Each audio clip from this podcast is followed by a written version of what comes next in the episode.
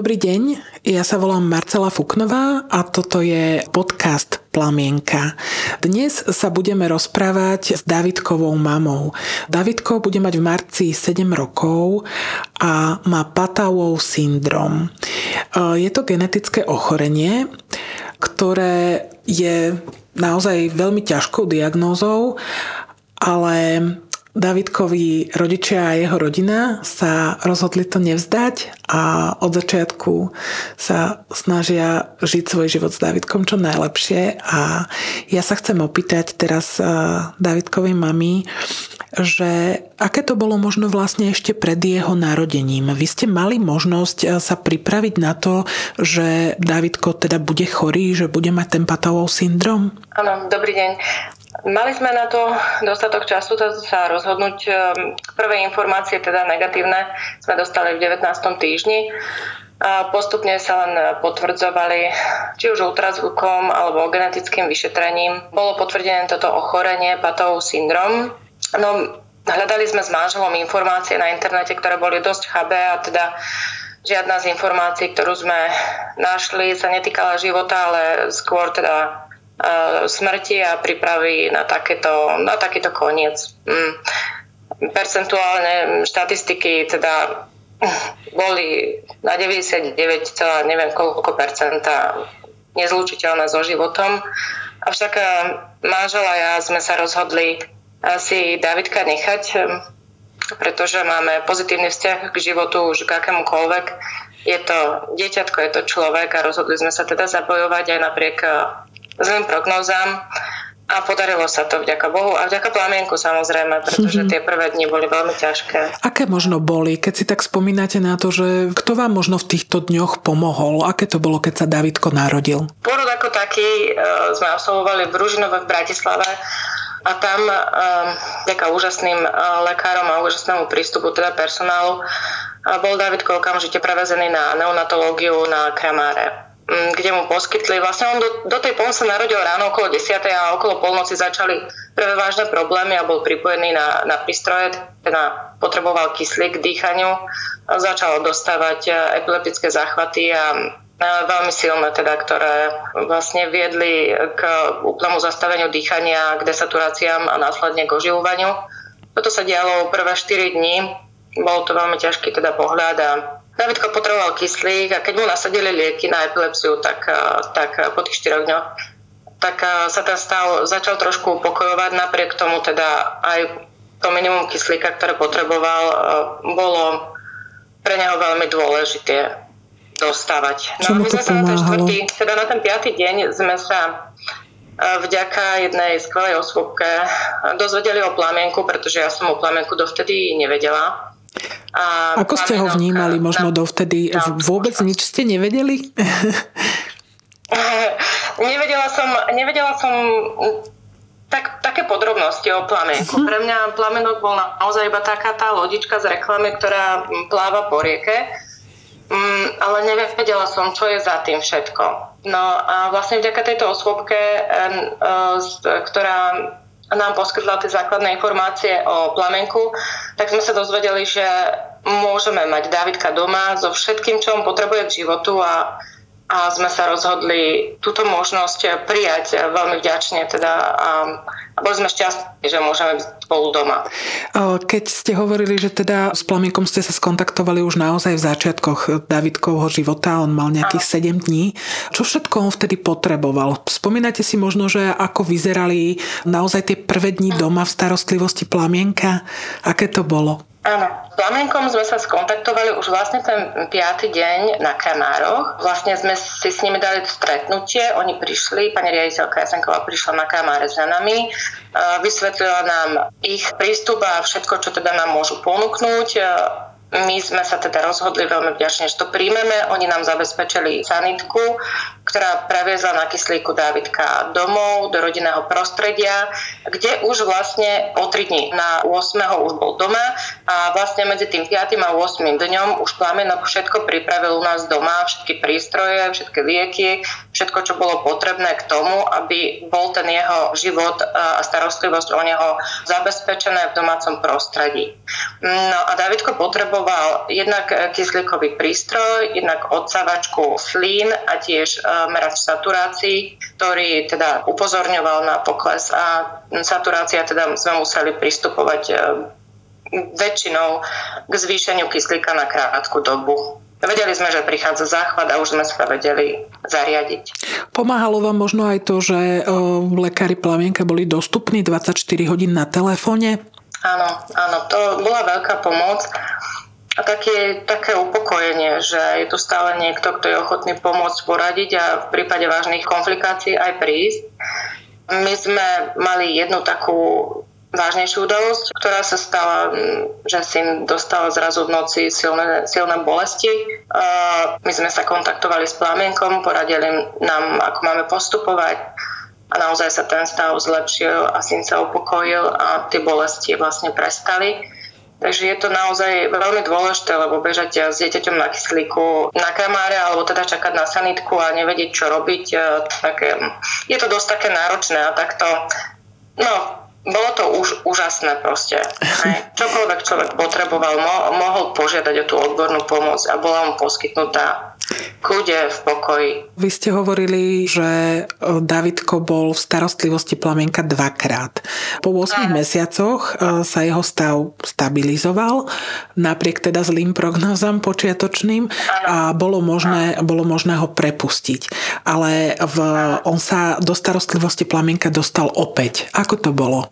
Ešte sa vrátim trošku k tomu, že my keď sme prišli z tej neonatológie domov, tak Dávidko potreboval tri týždne ešte byť pripojený na kyslík a potom už sa to jeho teličko, ten jeho stav sa tak zlepšil, že už dokázal samostatne dýchať, avšak tá epilepsia sa zhoršila, takže aj keď sme nepotrebovali kyslík, stále ležkal a mal mnoho iných problémov.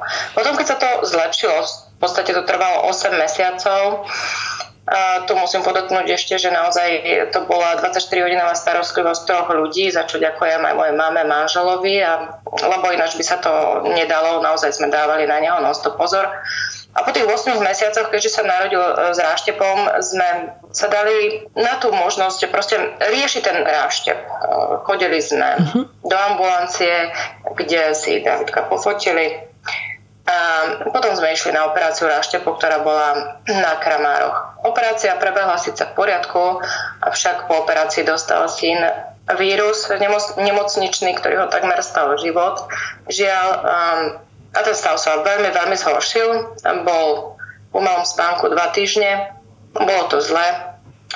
Jednoducho, boli sme radi, že sme stade odišli, ale to sme odišli vďaka Plamienku znovu, trošku skôr, pretože synov stav bol taký, že bol znovu na kyslíku a urobili mu ako bonus tracheostomiu. No ale vďaka Plamienku sme sa dostali znovu domov a boli sme v ich opatere a syn začal ako keby od znovu. Trvalo to znovu niekoľko mesiacov, kým sa dal ako tak do poriadku. Rozumiem. To znamená, že Plamienok začal chodiť ku vám opäť a opäť sa o Dávidka, opäť sa o Dávidka lekári z Plamienka starali. A ako to bolo, keď vás ako keby Plamienok prepušťal druhýkrát? V akom stave bol vtedy Dávidko? No už to bolo naozaj dobré. On sa celkom rýchlo z toho dostal. Začal nám aj chodiť v bežke, tak nabral takú akoby silu. Celé sa to tak začalo akoby upokojovať a, a naozaj už sme si mohli kúsok oddychnúť a žiť, dá sa povedať, ako bežná rodina a nemuseli sme byť stále doma. Takže naozaj ten, ten progres bol významný. Mal nejaké problémy, čo sa týka trávenia a nie každá potrava mu teda vyhovovala. Boli sme na špeciálnej výžive. Nejaký čas to ešte trvalo celé. Dá sa povedať, že tých prvých dva a pol roka života Dávidka boli veľmi komplikované, ale stálo to za to. Sme hmm. spolu, sme ako rodina a to aj vďaka Plamienku. A Máme staršiu dceru, ktorá bude mať za chvíľku osem rokov, ona je zdravá, veľmi si Dávidka užíva a my sme šťastní, že to naše rozhodnutie pokladáme za správne a jednoducho môžeme byť spolu ako rodina. Nikdy sme sa neupriamovali tým smerom, že, že by to tak nemalo byť alebo že by sme mali rozmýšľať nejak ináč a aj keď boli ťažké situácie, vďaka Bohu sme si nikdy nekladli za vinu to, že sme sa takto rozhodli. Že možno by nám bolo ľahšie, keby tu Dávidko nebol. Nie, nie, práve že opačne. Sme šťastní, že sme spolu. Aké to je, ako trávite spolu tie chvíle? V podstate, čo vás možno, že naozaj, čo vám prináša radosť v tom vašom spoločnom rodinnom živote s Dávidkom? Mm-hmm.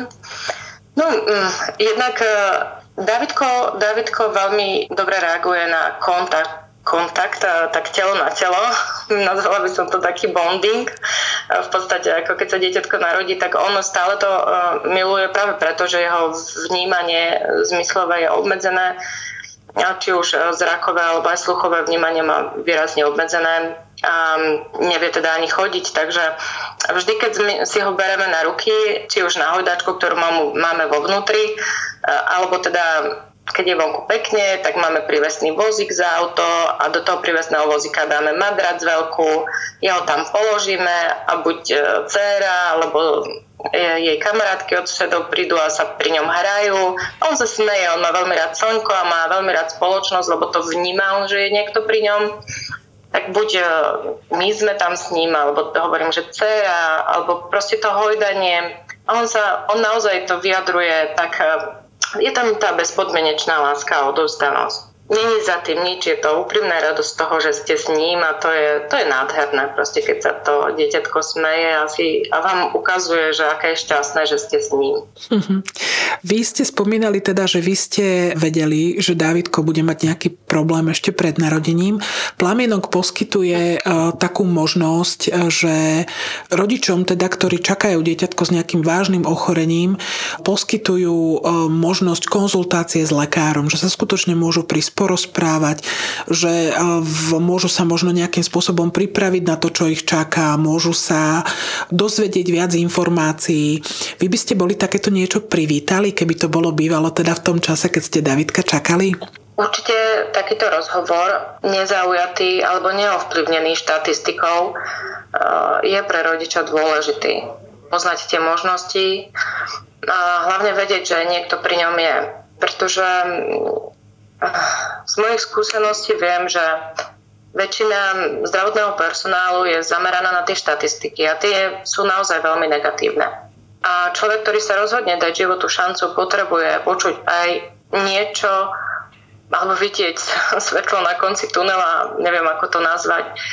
Určite akýkoľvek rozhovor, ktorý, ktorý povzbudí tých rodičov, že v tom nebudú sami a že je niekto, kto to s nimi bude zdieľať a ešte má aj zdravotné vzdelanie a vie poskytnúť pomoc a radu. Je to určite veľmi dôležité.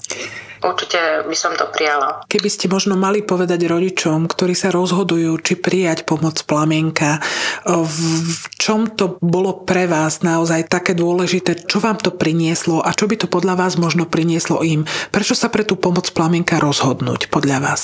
No, sú to skvelí ľudia, je to skvelý tím, ktorý ťahá za jeden povraz. Nie sú tam žiadne rozkoly, je tam pokoj. Je, naozaj, keď oni prídu, tak tam vidíte záujem a ochotu, za ktorou nič nemusíte hľadať. A ten rodič to potrebuje, pretože nikto z nás nie je odborníkom na všetko.